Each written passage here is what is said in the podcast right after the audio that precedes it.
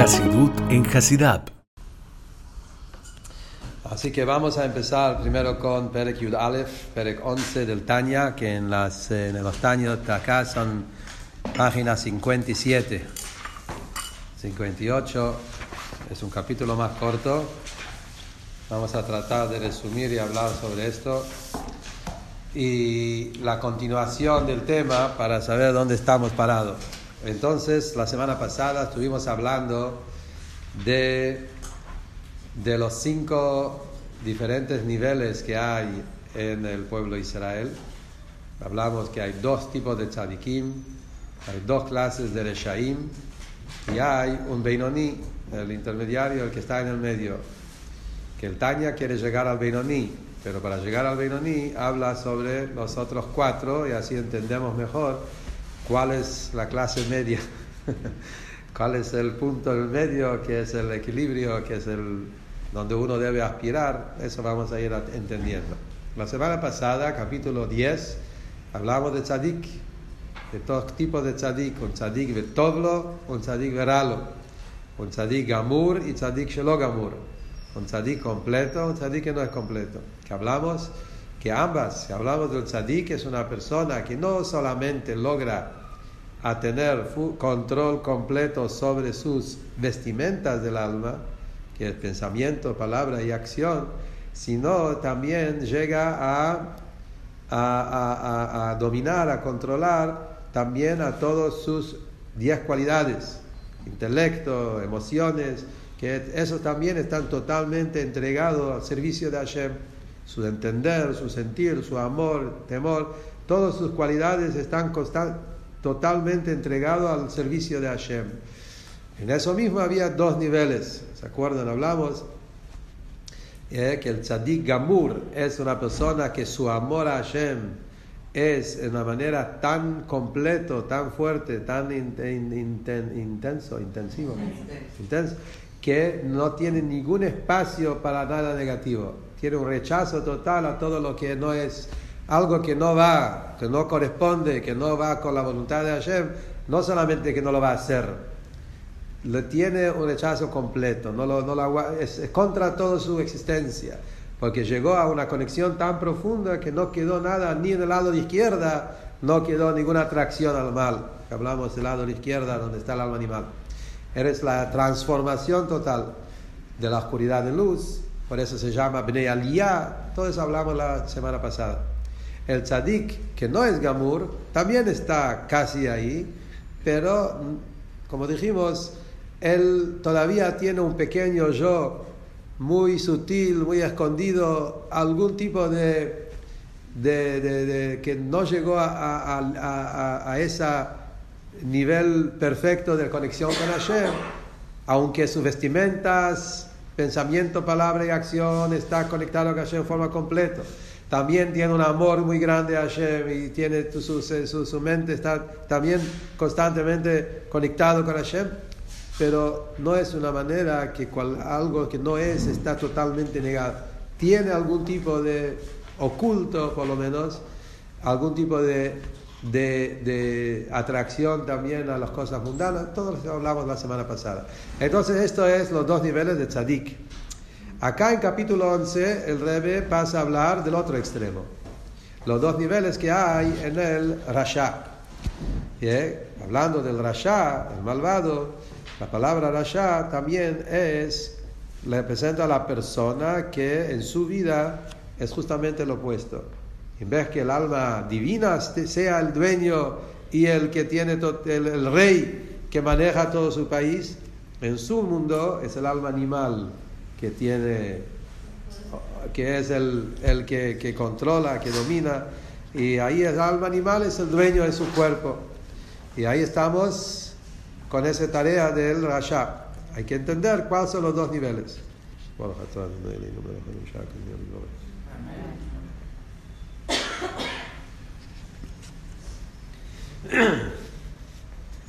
Entonces, aparentemente entendemos que hablando del Rasha y los dos clases de Rasha, hicimos Rasha Betoblo, Rasha Veralo, eh, y lo, o Rasha Gamur, Rasha Sheno Gamur, aparentemente es el opuesto. todo lo que hablamos en el tzadik El Rasha es al revés. Un Rasha Betoblo sería uno que es Rasha. Rasha quiere decir una persona que deja su alma animal dominar en su cuerpo y entonces puede caer en cosas eh, que Hashem no quiere, pecar, hacer averot, hacer cosas que, que va contra la voluntad de Hashem. La diferencia va a ser que el Rasha Betoblo tiene bueno, no es Rasha completo. Quiere decir que está en la lucha y en algunos momentos gana el lado divino, en algunos momentos gana el lado animal en esa pelea. Entonces, Rasha Tov Lo sería que tiene Tov, tiene bien, el bien de la Neshama, el bien del alma divina, está ahí, pero no está como un rey, no está manejando en forma completa. Está subyugado al alma animal, que en diferentes momentos también opina, y por eso también le hacemos caso, pero no en forma completa. Hay momentos que el alma animal se pone encima y él hace lo que el alma animal quiere. Entonces, en general, podemos decir que la mayoría de la gente estamos en ese, en ese campo, digamos, del Rasha Toblo. Ahora lo voy a explicar en más detalles, pero estoy diciendo primero un punto muy general. Esa es la idea Toblo. Rasha Verralo, ¿qué va a significar entonces? El malvado, el rasha, que es ralo, ralo a decir una persona que llegó a la situación donde el alma animal tomó control en su cuerpo en forma completa. Ya no quedó ningún tipo de... La persona no siente ninguna atracción a lo bueno, a lo, a a lo, sagrado, a lo espiritual, como si fuera que eh, Dios no habla, no le habla, no le interesa, no le está como totalmente afuera del campamento de, de Todo lo que es santidad, lo que es espiritualidad, no es un mundo, no le, no, le perdió toda la sensibilidad a lo que es espiritual, lo que es divino. Y eso es raro, es justamente el extremo, así como dijimos sobre Tzadik Betoblo, que llegó a un grado de bien, un grado de santidad en forma total, donde cualquier cosa que no es divino, no lo, el tzadik lo tiene un rechazo completo, aparentemente el rasha, veralo, está en el otro opuesto, que se hizo tan incorporado con lo, con, lo, con lo animal, con lo material, con lo negativo, hasta que cualquier cosa que habla de la espiritualidad y lo de Dios, no lo tiene ningún...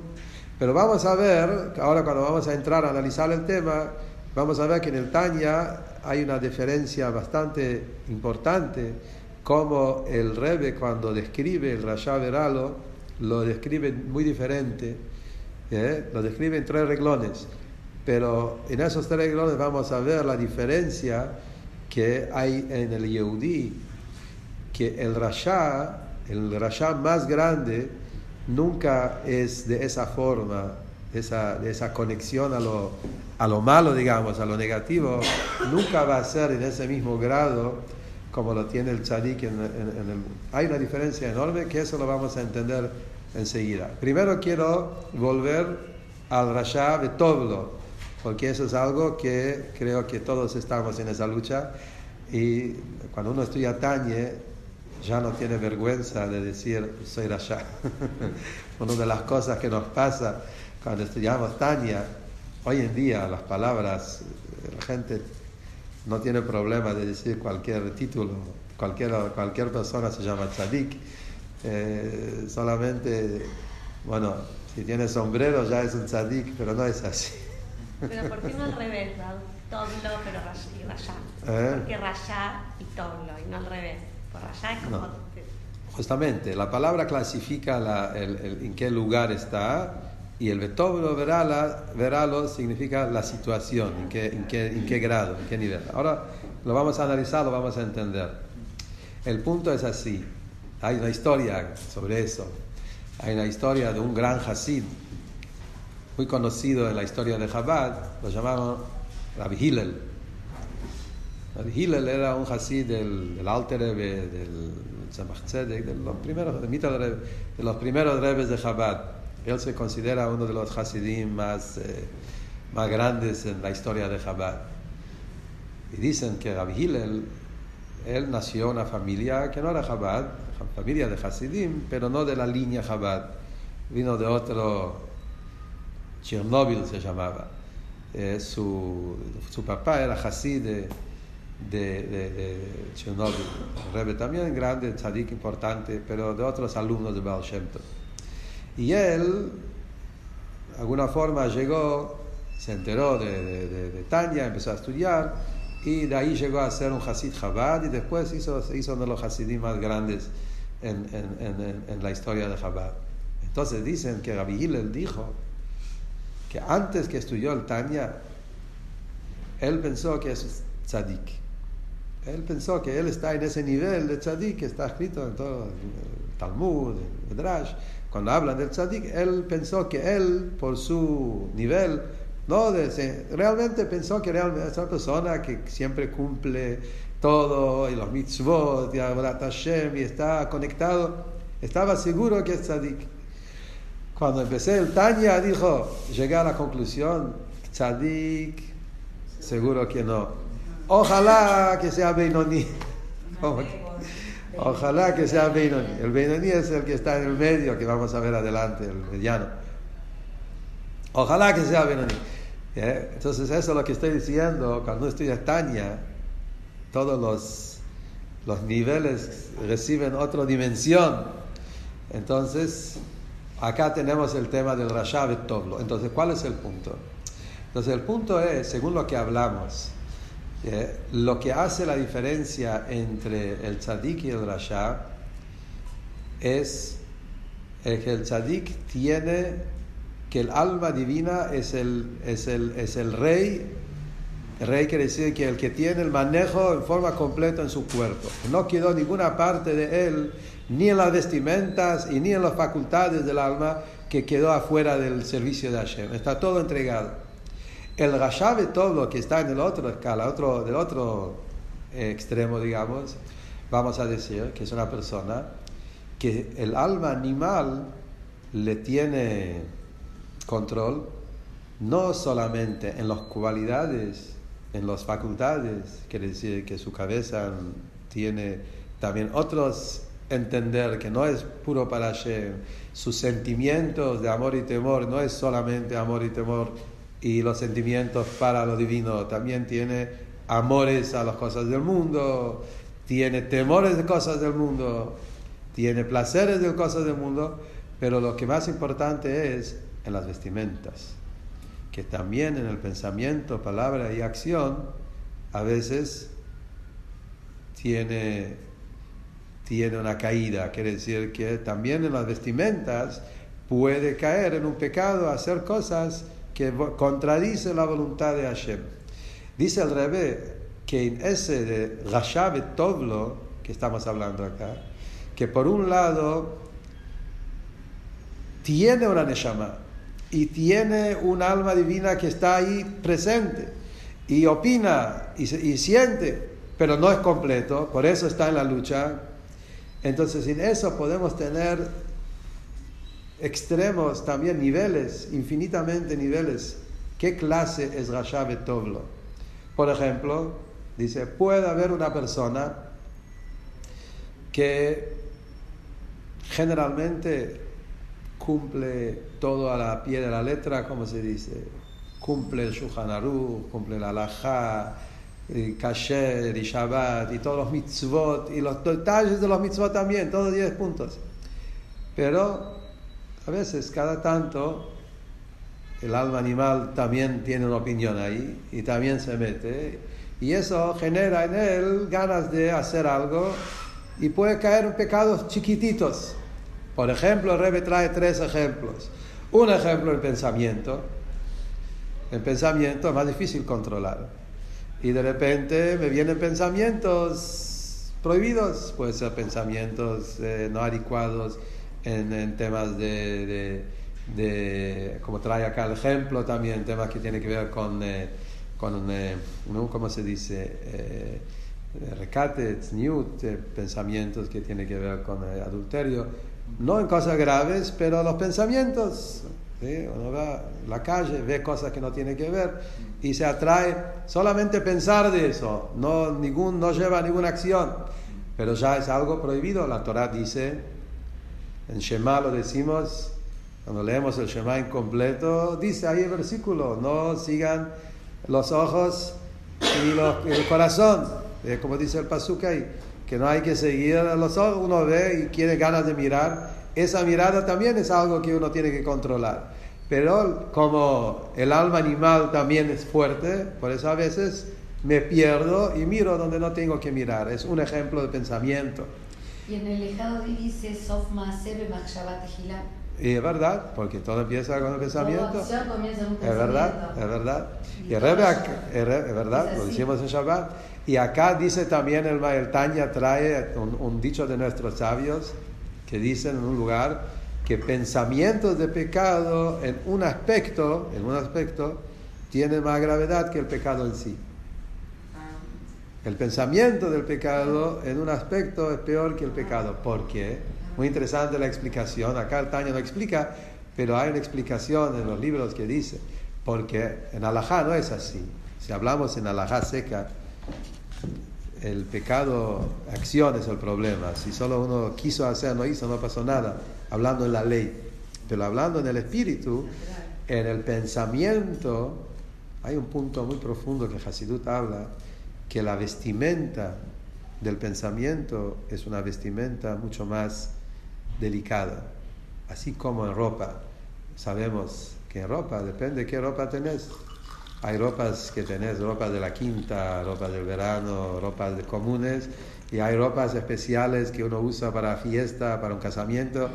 Cuanto más delicado la ropa es, algún pequeño mancha y algún pequeño problema se nota más es más grave. Creo que es algo que acá lo entendemos bien. bien. Entonces, ¿qué es lo que vemos? hay algo en la vestimenta. Cuanto más, cuanto más eh, vestimenta, más importante, más delicado, una falla, un problema, algo de, ya tiene mucho más, es más grave. Lo mismo también es en el nefesh. El pensamiento es la vestimenta más importante, más cerca al, al espíritu de la persona. Por eso ahí hay que tener más cuidado, ahí hay que tener mucho más. Entonces un pensamiento, dejar el pensamiento volar, y de, dejarlo libre es en algún aspecto peor porque toca en un lugar más profundo. Eso es por un lado. Pero es más difícil controlar. La realidad es eso. Uno de los motivos, ¿saben por qué es más difícil controlar el pensamiento? ¿Cuál es el motivo? Hay dos motivos. Eso, exactamente. Hay dos. Un motivo es... Y es libre. Un motivo es porque va siempre un motivo es que el pensamiento corre siempre, el pensamiento es algo que, que no, no, no, hablar, uno puede no hablar, chao, pero pensar siempre trabaja, es más difícil controlar. Y segundo, como nadie ve, imagínense si la gente hubiese visto lo que pensamos. Es peligroso. Pero justamente por eso la persona se siente, nadie ve, puede pensar cualquier cosa. Le digo hola, chao, con una sonrisa y atrás pienso cualquier cosa. Y ahí está el problema. Entonces, esto es un tema. El perder, ese tema de perder control sobre el pensamiento, ya no es, ya, esto ya se considera rasha, porque dejó su alma animal tomar control en su vestimenta. Después hay en el hablar. En el hablar es donde es el tema de la shonara. Todos sabemos, sufrimos de eso, que eh, nadie se siente hablar la shonara oficial.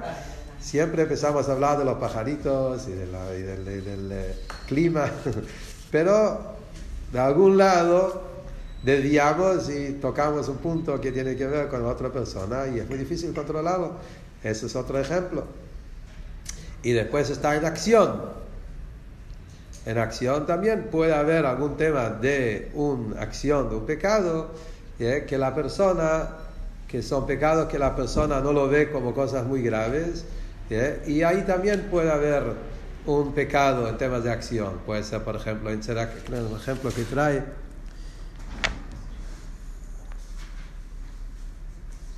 no dice ejemplos, dice pecados livianos.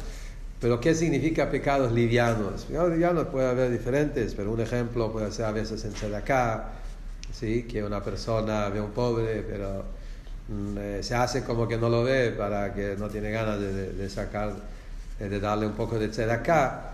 Entonces, eh, cosas chiquitas donde la persona dice, por igual doy acá en ese momento, pero Alajá dice que uno ve a un pobre, tiene, tiene que abrir el corazón, hay que dar. No importa la cantidad, algo hay que dar y es a veces no pasa que uno dice no me doy cuenta, no fijé, no me cosas parecidas. Entonces, ¿cuál es el punto? El punto es que en un extremo del Rashabe todo, que es cosas muy chiquitas, muy de vez en cuando, no es algo todos los días, pero igual el hecho que el alma animal tiene opinión y a veces llega hasta controlar mi pensamiento o mi palabra o mi acción, eso ya demuestra que en mi cuerpo el alma divina no es el único rey, hay otro rey también. Entonces, en este caso todavía no soy un Rashabe Toblo, estoy en eso. Te digo Tov, por eso mismo estoy bien y por eso cumplo y por eso estoy entregado a Hashem en forma general. Pero no es todo completo. Rashabe Toblo, está el alma animal que controla. En el otro extremo también dice interesante, Rashabe Toblo incluye también un nivel que va al otro lado, que puede ser una persona que su nivel de cumplimiento de mitzvot es muy bajo, no cumple casi nada, cumple muy poco, pero no está, no está conforme, no está cómodo con eso. Quiere, quiere hacer teshuvah, se arrepiente cada vez que hace algo mal, a pesar que pasa que pasa 10 veces por día. Pero entre una cosa y la otra se siente arrepentido y pide perdón. Hashem es como con la dieta que tenemos, ¿eh? muchas dietas por día, entre una comida y la otra. Bueno, yo en general estoy en dieta, pero, pero, uy, me gustó esa torta. bueno, empiezo de ahora, próximo. En la verdad Hashem nos pasa esto también muchas veces. ¿eh? que es que nosotros queremos ser buenos Yehudim y queremos cumplir y no estamos cómodos con el Yetzer con el, con el y por eso hacemos Teshuvah. Nosotros vemos que en la amidad, en la amidad, en la tefilá, en la amidad hay un pedido de perdón que se pide todos los días, tres veces, en la amidad de la mañana, de la tarde, de la noche. Siempre repetimos eso, pedimos Slach Lanu, Hashem, perdonados por los pecados que hicimos. Y después está el tema de confesiones, que se dice todos los días después del rezo de la mañana, rezo de la tarde. ¿Qué es esto? No es un juego. Hacemos pecados y decimos perdón, perdón. No, un Yehudi realmente no quiere hacer pecados. Un Yehudi en su esencia quiere el alma divina siempre está ahí fuerte y quiere servir a Hashem y quiere hacer bien y no quiere hacer algo que sabe que Hashem no quiere. Lo que pasa es, como vamos a ver adelante del Tanya, está ese espíritu del, del Yetzirah que nos agarra, nos controla, nos confunde, nos hace olvidar, etcétera, lo que está pasando. Pero constantemente yo vuelvo, yo no quiero estar ahí. Eso también se llama Rasha de Tovlo. Porque el Tov, el Nefesh sigue estando ahí y sigue mandando los mensajes y sigue teniendo su opinión, pero como no tiene completo su control, por eso vuelve a caer y vuelve a caer y vuelve a caer y vuelve a pedir perdón. Y ahí está todo el trabajo de la Teshuvah que tenemos que constantemente, que es el gran regalo que Hashem nos dio, conociendo nuestras debilidades. Hashem nos regaló ese gran regalo del, del, del, perdón, de la Teshuvah, que el Yehudi se acerca a Hashem y dice, perdóname, Hashem le perdona. En eso está el trabajo de cómo poder llegar a un nivel más estable, más fuerte, que es el trabajo del Beinoní, que eso vamos a ver más adelante. El Tanya va a hablar de eso, cómo llegar al Beinoní.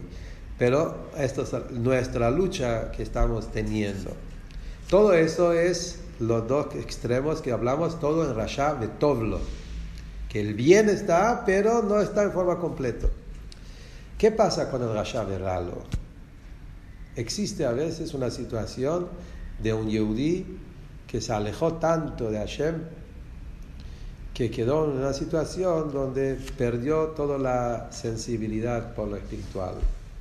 Es como decir una indiferencia, no me importa, no me interesa, y puede hacer cosas y no siente un arrepentimiento, no siente que está haciendo algo mal. No por falta de saber, no se trata acá de una persona porque nadie le enseñó, fue criado en otra atmósfera, otro, eh, y no, sabía, no hablamos de eso, eso es otro caso Acá hablamos de una persona que sabe, conoce, pero a la vez decide tomar este camino y, y se pone en esa situación de una frialdad enorme en todo lo que tiene que ver con lo espiritual, que no me toca, no me importa, no me interesa. A veces también puede ser en una manera, no solamente una frialdad de no me importa, o al revés, se pone, ¿cómo se dice? en contra y agresivo. con el judaísmo y si alguien se pone que eso es otro. A veces dicen que esto es mejor que el otro. La indiferencia en un aspecto es peor. Porque el que se pone en contra y empieza a discutir muestra que algo le molesta, algo le está picando. Nada más que ahora él piensa que en su manera torcida de pensar, piensa que esto es la manera correcta pero se pelea porque hay algo que no, no, está cómodo. Si vos lográs a conquistarlo, y se ve, eso es la práctica, se ve. La gente, a veces uno va a hablar con gente y ves, su primera acción es muy rebelde, y esta gente cuando le tocas la Neshama, se pone mucho más fuertes y se acercan a la Torah con mucho más fuerza, porque tienen esa búsqueda, esa energía, pero lo tenían, había que arreglar el tema. Pero los que son fríos, indiferentes, es como que no es difícil entrar ahí, no, importa, no es que ni se discute, ni, empieza a discutir, este no me habla, no, me no, tiene que ver conmigo. Ese tema es un tema bastante duro cuando es rey hablaba sobre eso una vez, que el Talmud dice que hay dos clases de veneno veneno de, veneno de un escorpión y veneno de una, de una, de, una víbora, serpiente. Son dos venenos. En la dice la diferencia es que la víbora tiene veneno caliente, quema el cuerpo. El veneno de la víbora, cuando yo libre, eh, entra en la persona, es lo que quema la sangre, quema es, un, es, una, es, un, es un veneno caliente. Y el escorpión tiene un veneno frío. Entra en la persona, Dios libre, hace que el, toda la sangre, todo el cuerpo se, se sienta muy frío y es mortal, pero tiene un, eh, uno es caliente, el otro es frío, así dice el Talmud. Eh, espero que nadie nunca tuvo el... Eh, pero la Gemara dice así. Entonces, en el tema espiritual de las cosas, la Gemara dice, hay una alajá, que si un escorpión te está persiguiendo o no persiguiendo, está dando vuelta, no es tan peligroso. Si, si una víbora, una víbora, una víbora no es peligroso. El escorpión sí es peligroso, es más peligroso que la víbora. El motivo simple es porque el, escorpión no se fija, eh, no solo si vos le molestas te, va a pinchar. Él tiene ese, es, puede pinchar a cualquiera, por eso es más peligroso. Pero en la explicación espiritual de las cosas, como cada cosa tiene su significado espiritual, dice el Rebbe que son las dos clases de Yetzerara, caliente y frío. Está este que está hirviente, sangre hirviente, como la víbora, el Yetzerara caliente, porque justamente como caliente se puede trabajar más, porque tiene energía, tiene calor y hay que llevarlo, en canalizarlo al camino correcto.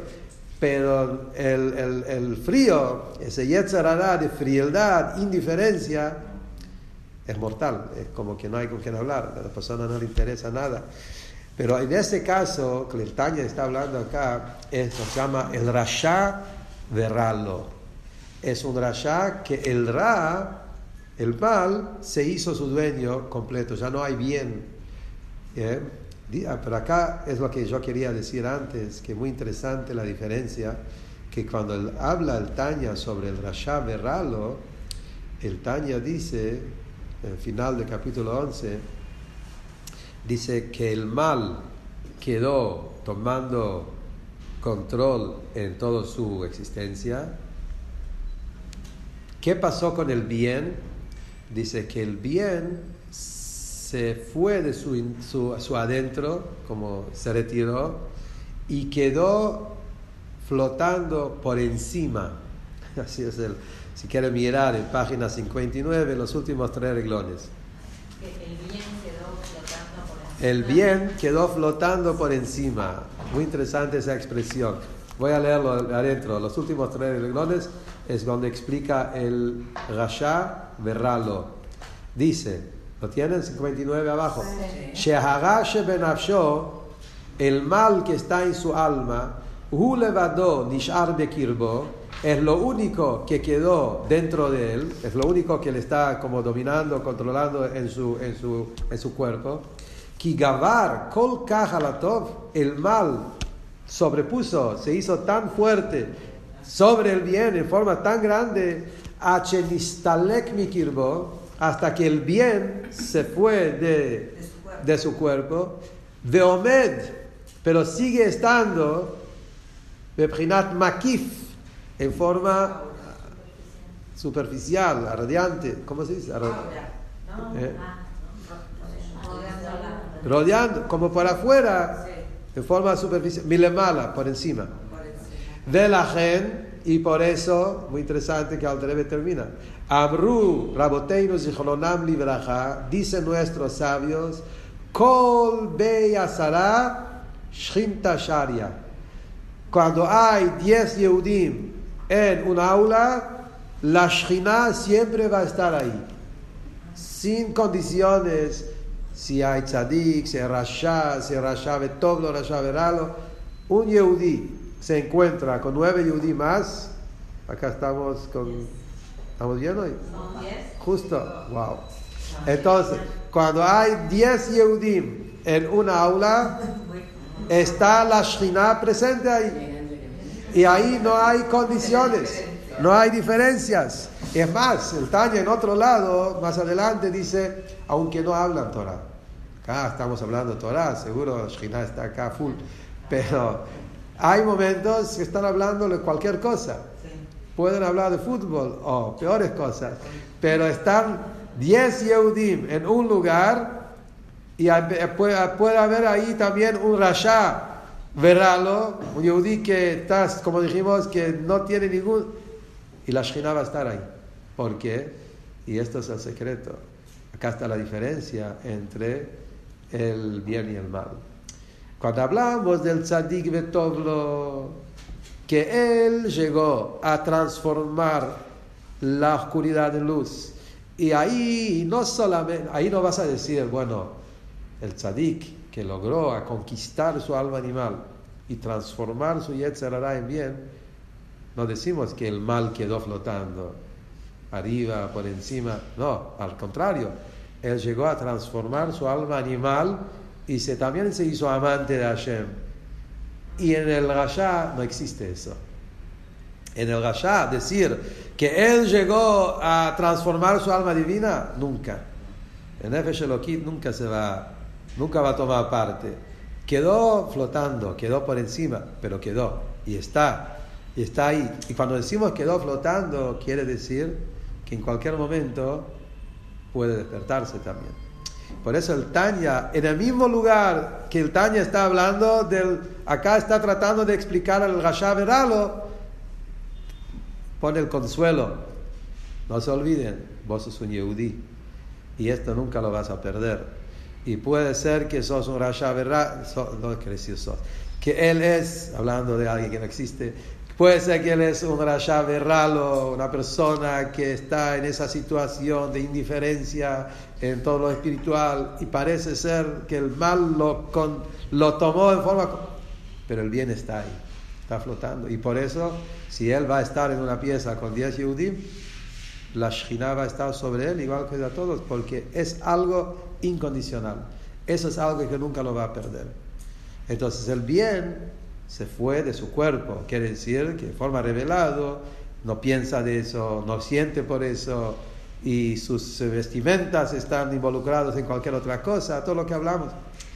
Pero la Neshama está, está ahí flotando y hay que, ahí está el momento. Eso es lo que le dice, dice el Baal Shem. Muy interesante lo que el Baal Shem dice. La Gemara dice que cada día hay una voz que sale de la monte Sinai diciendo, hijos rebeldes, hagan teshuvah vuelvan a camino de Hashem. Así dice el Talmud en, en, Berajot. ¿Eh? Cada día sale una voz del monte Sinai y dice, Shuvu banim shovavim o algo así, hagan chuva, hijos de rebeldes.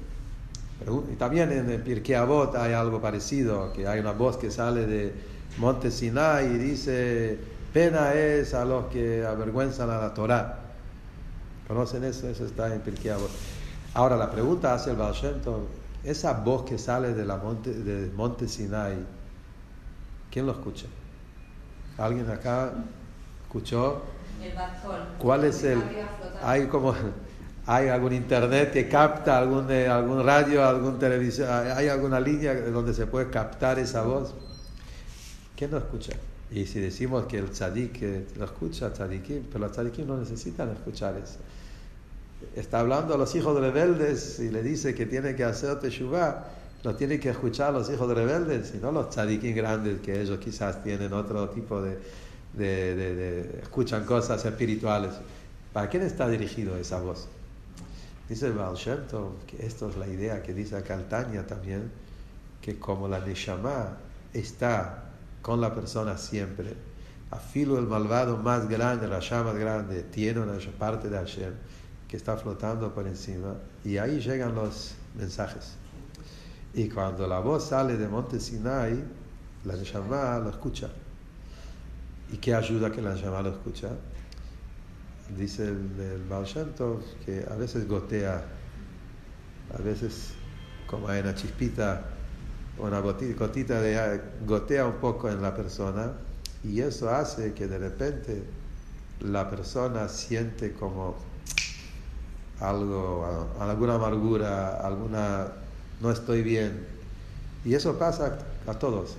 En momentos en la vida donde siente no, está satisfecho de su situación, no está conforme, quiere, a veces no lo sabe interpretar, me siente como un vacío. Mucha gente te cuenta cuando el camino de la Teshuvah estaba todo bien y no le faltaba nada y estaba pero de repente empezó a sentir algún tipo de vacío algún tipo de y no sabía cómo interpretarlo. Y Hashem ayudó de alguna manera llegó a captar que, que hay un Dios y que Hashem hizo Teshuvah esto es lo que hay que a pesar que uno está en una situación de totalmente lo opuesto pero de repente cuando llega ese voz del, del Arsina y entra en la Neshama, como la Neshama está, está maquife, está por encima, pero está, en algún momento le va, le va a cambiar. Muy interesante, una historia que escuché de mi Moré, me contó que él escuchó esa historia real que pasó en Rusia. Hay miles de historias de eso, si vamos a entrar en eso, toda la historia del pueblo judío tiene que ver con eso. Pero una historia interesante, no tan conocido, me contó que había en Rusia, hace 100 años, 120 años, había en Rusia una persona muy rico, yudí, que estaba muy lejos de, cumplir el Torah y Mitzvot el día a día. Una persona muy, eh, muy rebelde en todo lo que tiene que ver con Yadut. Pero tenía una sola cosa que cumplía.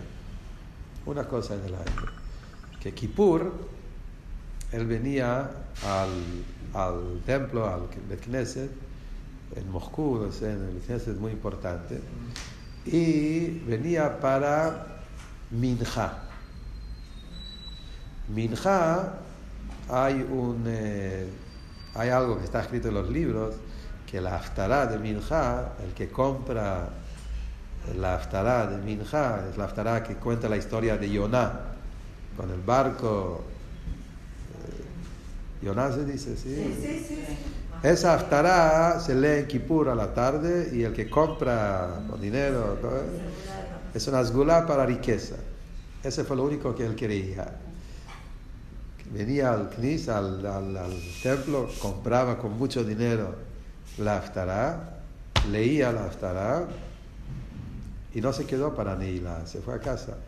Y venía con, eh, con la carreta, con, el, con, los caballos, en Kippur, manejando hasta el templo, compraba la liá y leía, y como pagaba bien, lo dejaron. Bueno, y después de volvió a casa. Era una cosa, ter- pero así fue. No cumplía Shabbat ni Kasher, nada. No sabían qué hacer, si darle, no darle la lía. Había una pregunta. Le preguntaron al Rebbe Rashab, que era el Rebbe en esa época, el quinto Rebbe de Chabad. Le preguntaron qué hacer. Y el Rebbe dijo: Un yehudí tiene una neshama. En el momento que lee la Haftarah, hace teshuva. Y era así que cuando él leía la Haftarah, siempre lloraba. No lo leía de un lugar así de ca- Leía, se, se- se- estaba leyendo la Haftarah, estaba como quebrado, pero después de eso volvió como si fuera que no pasó nada. Pero en ese momento, entonces Rebbe Rashab dijo, no es mentira, no está engañando. Es una neshama de un yehudí que es el único momento donde se conecta y algún día va a volver. Así dijo el Rebbe. Y dicen que después de muchos años, un año igual que siempre, llegó a Haftarah, empezó a leer. Cuando terminó, se fue del shul, volvió a la, a la, la careta, estaba ahí afuera, subió a la careta, se sentó y de repente dice, Leizel, se llamaba Eliezer, no, Leizel, ¿hasta cuándo vas a engañarte? Así empezó, habló consigo mismo. Y volvió a bajar, entró al shul y se quedó todo nihilá llorando como un bebé. Y de ahí adelante empezó a hacer cambios en su vida, cambios concretos, tefilín, de Shabbat. Eso de lo que dijo el Rebbe Rashab, era así. La Neshama está, está jugando un juego de rebelde, pero llega el momento y uno no sabe cuándo, en qué momento, donde y acá es donde el Rebbe nos enseña ese punto eh, tan importante de entender la diferencia entre el Rasha y el Tzadik. Un ser un Tzadik, siendo que esto es nuestra esencia, porque nuestra Neshama es parte de Hashem, el- uno puede llegar no solamente que el Nefesh Elokit, el alma divina, tenga control, sino también llegar a la transformación completa donde el alma animal se convierta también en un amante de Hashem. Es lo que hablamos la semana pasada, transformar la oscuridad en luz. En el Rasha nunca existe poder revertir el alma divina, porque nunca, nunca te va. Y no solamente eso, sigue estando, a pesar que se va para arriba, pero queda ahí. Y llega el momento donde te, te, te, te, te- capta de vuelta y empieza el camino de la teshuva. Yo escuché una historia, hablando de eso, escuché una historia de un Hasid conocido, que yo lo conocí, se llamaba Ramén del Futofaz. Él falleció hace 20 años atrás. Yo todavía lo conocí, gran Hasid, una persona que, que pasó mucho sufrimiento en Rusia, estamos hablando en la época del comunismo, y él eh, por, por, eh, por todo su trabajo que él hacía de educar, de enseñar Torah, y lo sabemos que los rusos, el comunismo, querían, eh, manejaron toda una guerra contra, y él fue llevado a la cárcel, estaba en Siberia muchos años, su familia viajó a, salió de, de Rusia en el 46, muchos de los Hasidim se fueron de Rusia en el año 46, que después de la Segunda Guerra Mundial, el gobierno ruso permitió a todos los polacos salir de Rusia. Entonces hicieron muchos pasaportes polacos y en esa época se fueron la, la mayoría de los Hasidim rusos con pasaportes polacos podían eh, salir de Rusia. El gobierno cerró los ojos, eh, igual no le- querían eh, que los hasidim se vayan porque no había forma de trabajar con ellos. Entonces preferían que salgan. Y se fueron ahí miles y miles, la mayoría. Pero él estaba en la cárcel, fue llevado a la cárcel, toda historia. Su familia salió y él se quedó. Casi 15 años que estaba sin la esposa y los hijos estaban en, en Inglaterra y él estaba en Rusia y no se encontraba, ni sabían que vive muchos años, no sabían dónde está, estaba en Siberia, no había historias muy interesantes con este Yehudi, era un Hasid de, autoentrega, como se dice, de Sirut Nefesh, un Hasid muy especial. Entonces él contó una historia real, empezó con él, cuando estaba en Siberia, dice, había ahí un grupo grande de gente, todos tipos, ladrones, eh, delincuentes y gente que hicieron, eh, al contrario, había gente importante también, que el gobierno ruso mandaba cualquier, cualquiera que no coincidía con sus opiniones, enseguida iba. Entonces había de todas clases de Yehudim, estaban en Siberia. Y dice que siempre ahí en Siberia había entre la gente había siempre el, el, líder del, grupo. El líder era la persona más mafioso, más, eh, más eh, que él manejaba los prisioneros y lo tenía corto y él, todo lo tenía miedo y había que hacer. Entonces cuenta que, llegó Rosh Hashanah y él arregló para no tener que ir a trabajar. Ahí era obligatorio. Pero hizo todo un, truco, se enfermó, se quedó en, eh, se quedó en la casa, en el, todo Rosh Hashanah. Y resulta que cuando estaba haciendo tefilá Rosh Hashanah, Remendel contó que estaba diciendo ahí en el, el rezo de Rosh Hashanah, hay una parte que dice, todos creen. Ustedes todos creen. Hay colma minim. Es como 22 reglones con el Aleph Bet y dice todos creen, todos creen, todos creen, todos creen.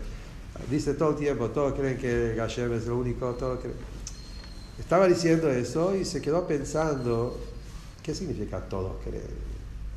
Hay Udim que no creen, como dice acá, todos creen, todos creen, como si fuera que es, es una realidad.